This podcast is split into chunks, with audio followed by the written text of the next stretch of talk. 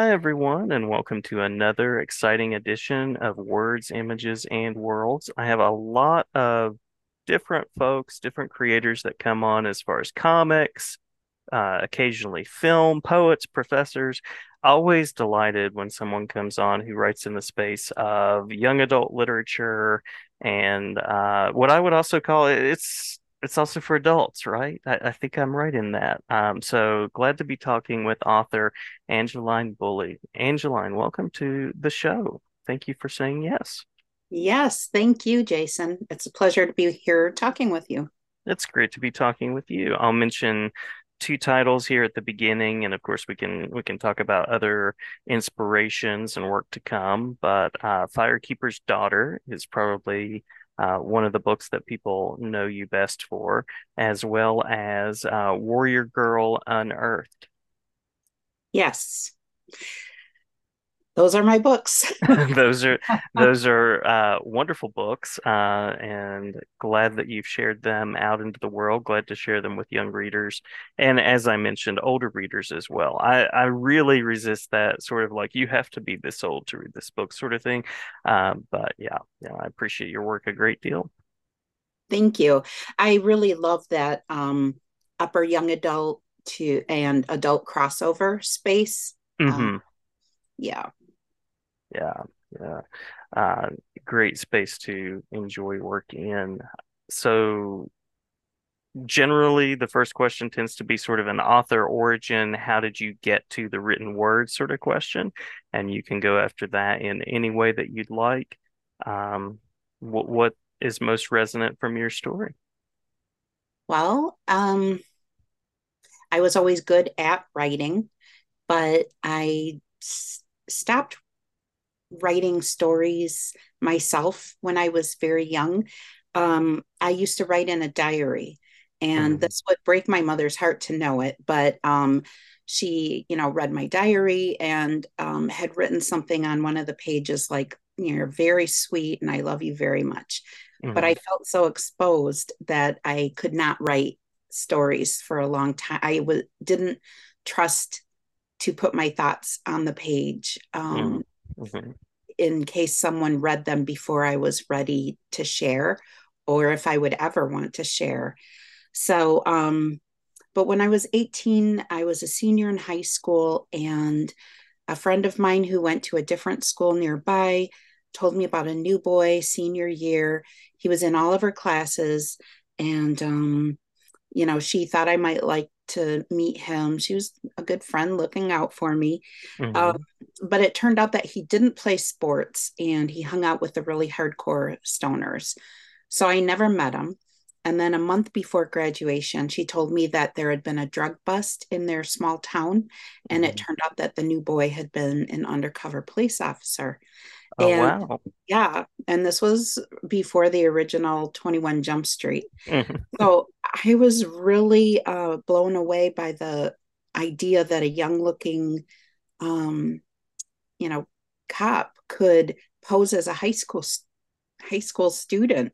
And I remembered having the thought of, what if we had met each other and what if we liked each other or what if he needed my help and that was really the spark for uh, Firekeeper's Daughter, which I eventually pitched as, you know, Indigenous Nancy Drew meets 21 Jump Street. Mm-hmm. And, uh, it only took 37 years after the inspiration to uh, get published. Yeah. So it had a very long buildup. Every book has a journey. I, I, hear that from people in doctoral programs. Every PhD has a journey. Every book has a journey. Um, and I'm sometimes amazed at, at, the sheer number of revisions, processes, uh, stops in the road, rejection letters, and all of those things that come along the way. Yes, I am the poster child for tenacity. So I, I, didn't start writing um, the story until I was 44. And it took about 10 years of figuring out how to write, how to tell a story, mm-hmm. um, and different, you know, versions of the story before I finally felt like I had a strong enough draft uh, to get an agent. Mm-hmm. Uh, you also mentioned um, crafting the book as kind of a an indigenous space, indigenous voice, and I have just been so impressed by the scarcity of uh, indigenous and native voices in literature. As I mentioned at the beginning, I do a lot with comics and write about comics, but um, literature in general um, seems to be seems to be a place that needs more uh, and more contributions to come. Yes, definitely. And I do love the attention that we are getting now. Um, I hope that we're making, you know, serious inroads with school and library purchasers to make sure that the, you know, um, everyone deserves to be seen in the pages mm-hmm. of the book. Mm-hmm. And there really is a difference with publishing stories written by um, Indigenous people. Uh, we know what we know what to leave off the page. I think is the important uh, takeaway. Is mm-hmm. um, I, I, think that when some someone from outside of my community who tr- who would try to might try to tell um, you know this Indigenous Nancy Drew story, I feel like they would only scratch the surface. They would miss a lot of the nuance and um, perspective that um, that I really worked hard to make sure that it wasn't my just the trauma in our community that was you know highlighted in the story mm-hmm. but our you know resilience and joy and humor and connectedness um, those things were mm, even more important to share um, and and so i think that's the value of publishing own voices when it comes to you know a, a community that hasn't had stories uh, mm-hmm. centered in the communities before you know yeah uh, absolutely and what you said there about not or about knowing what to leave off the page um, I think that just speaks so clearly and so well to the power of authentic voices and um, speaking from experiences and experiences that you can relate to. And then readers can either then relate to those experiences or learn from them and sort of peer into them. Yes. Um, so I had this mantra while I was, you know, the 10 years of working on the book, and it was I write to preserve my culture and I edit to protect it. Mm-hmm. And that really was, you know, I knew that I needed to be protective of Indigenous knowledge and not just give it all away. Um, I had to be very careful in what I chose to reveal and what I, um, you know, left off that page. And that's not to say that I or any other Indigenous author will always get it right. Um, but it means we are more likely to be considering uh, you know that responsibility mm-hmm. i'm i'm answerable to my community and so you know if if i included something that shouldn't be in there i would hear about it from my cousins and that's also something that someone writing from outside of my community you know someone who doesn't um isn't a part of my community and is there just to mine uh, stories that's something they they don't have to answer to cousins and aunties and um you know. Mm-hmm. yeah. Yeah. The, the family connections and the the living within the story too. I love that. Right. Yeah um, I was going to ask you craft wise too, because both of these books, Firekeeper's Daughter, um, Woman Girl, or sorry, Warrior Girl Unearthed, um, both really hew so closely to a character and this central voice that's carrying us through. So, just curious about your method or your way of going about capturing that voice and and sharing it and staying true to it. Yeah, I love answering questions about craft. Um, originally I was writing, you know, uh, Firekeeper's Daughter in uh, third person uh, point of view, uh, past tense, but really um, I made the decision to write it in first person present tense so that even though the the story takes place in 2004, um, I wanted the reader to be right there inside of Daunis's head, hearing her thoughts and how she sees the world because too many people think that um, Native Americans are in the past. Mm-hmm. And I really wanted to, um, you know, have them have this very uh, intimate look at a young woman, um, a very modern uh, mm-hmm. Ishkwe Ojibwe woman. Love that. Yeah. Yeah. And I, I did the same thing uh, in writing Warrior Girl Unearthed. Uh, there's a different main character. And um, I really, that was my challenge as a, as a writer was that I wanted to write a character that was so different from Daunis because Daunis has been on my mind in one way, shape, or form uh, since I was 18 years old. And I wanted to challenge myself to write first person a character that was so different from her that maybe was funnier and um, less in her head and mm-hmm. more impulsive and um, yeah and it was really i enjoyed writing uh, perry yeah yeah and the, the first person choice just lines up so well with that idea of connecting with story connecting with experience and, and not doing it from an outsider's viewpoint. So uh, i love that it's woven into the the book in that way too. Right.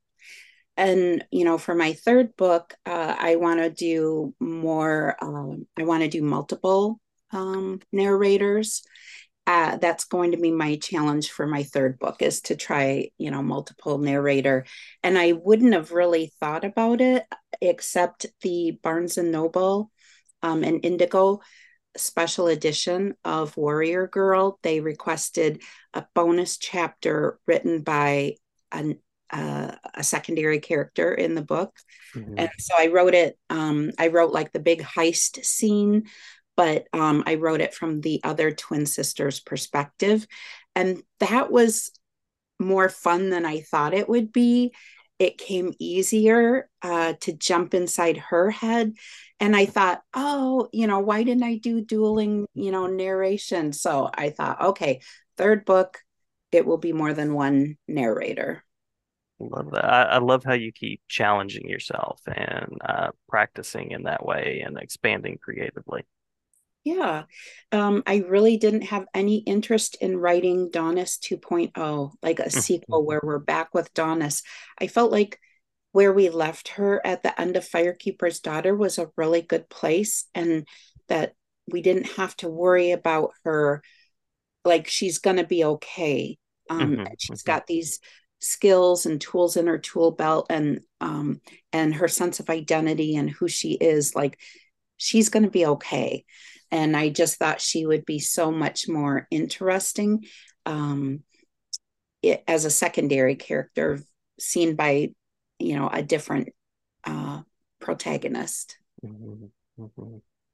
So, what is it that you hope? And this is kind of a, a, a, larger question too. So, feel free to go after it in the way that you'd like. Um, what do you hope that readers take away?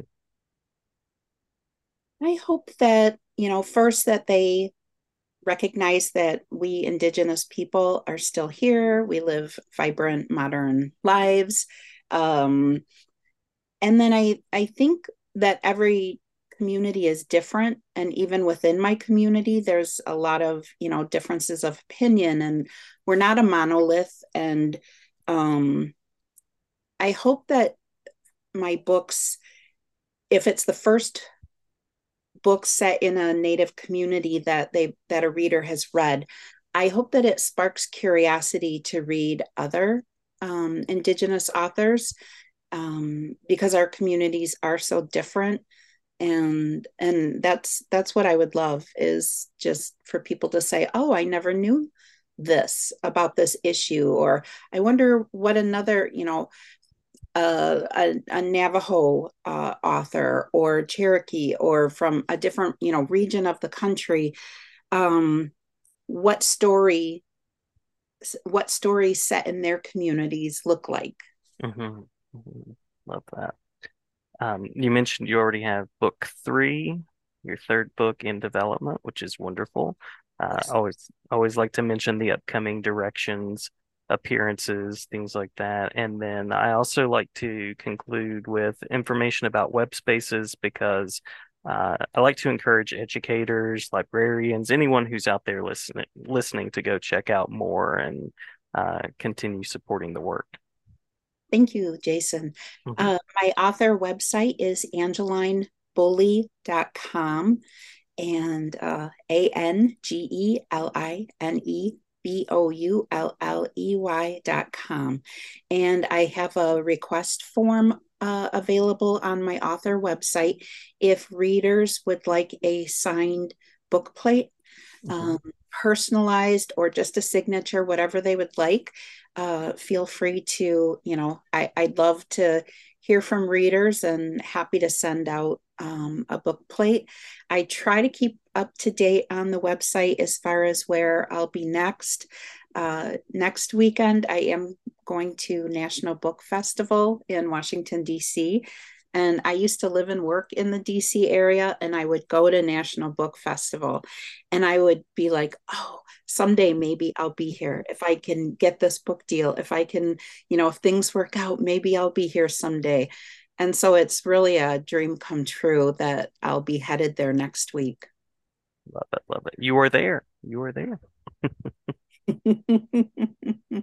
Wonderful. Well, well, thank you so much for taking some time to talk with me. I did promise a, a brief amount of time. Did I miss anything that you want to make sure to share before we close out the episode? Um, just I so appreciate uh, podcasts. I, I appreciate you know the bookish community uh, people who really uh, are trying to get more information about authors and topics um, out to readers especially young readers. I i know that i um, i just love the availability of podcasts. It made a huge difference when i was learning how to write mm-hmm. um, how to get published how to find an agent how to write a query letter there's a lot of wonderful free resources that are available thanks to podcasts and you know uh, websites and and that. So thank you for being part of that. Oh my pleasure my pleasure. Absolutely. As i mentioned i'm a bibliophile teacher um, and absolutely encourage folks to check out firekeeper's daughter warrior girl unearthed and uh, continue to check out what you're doing. I'm excited for the next book as well Thank you. Miigwech. Thank you.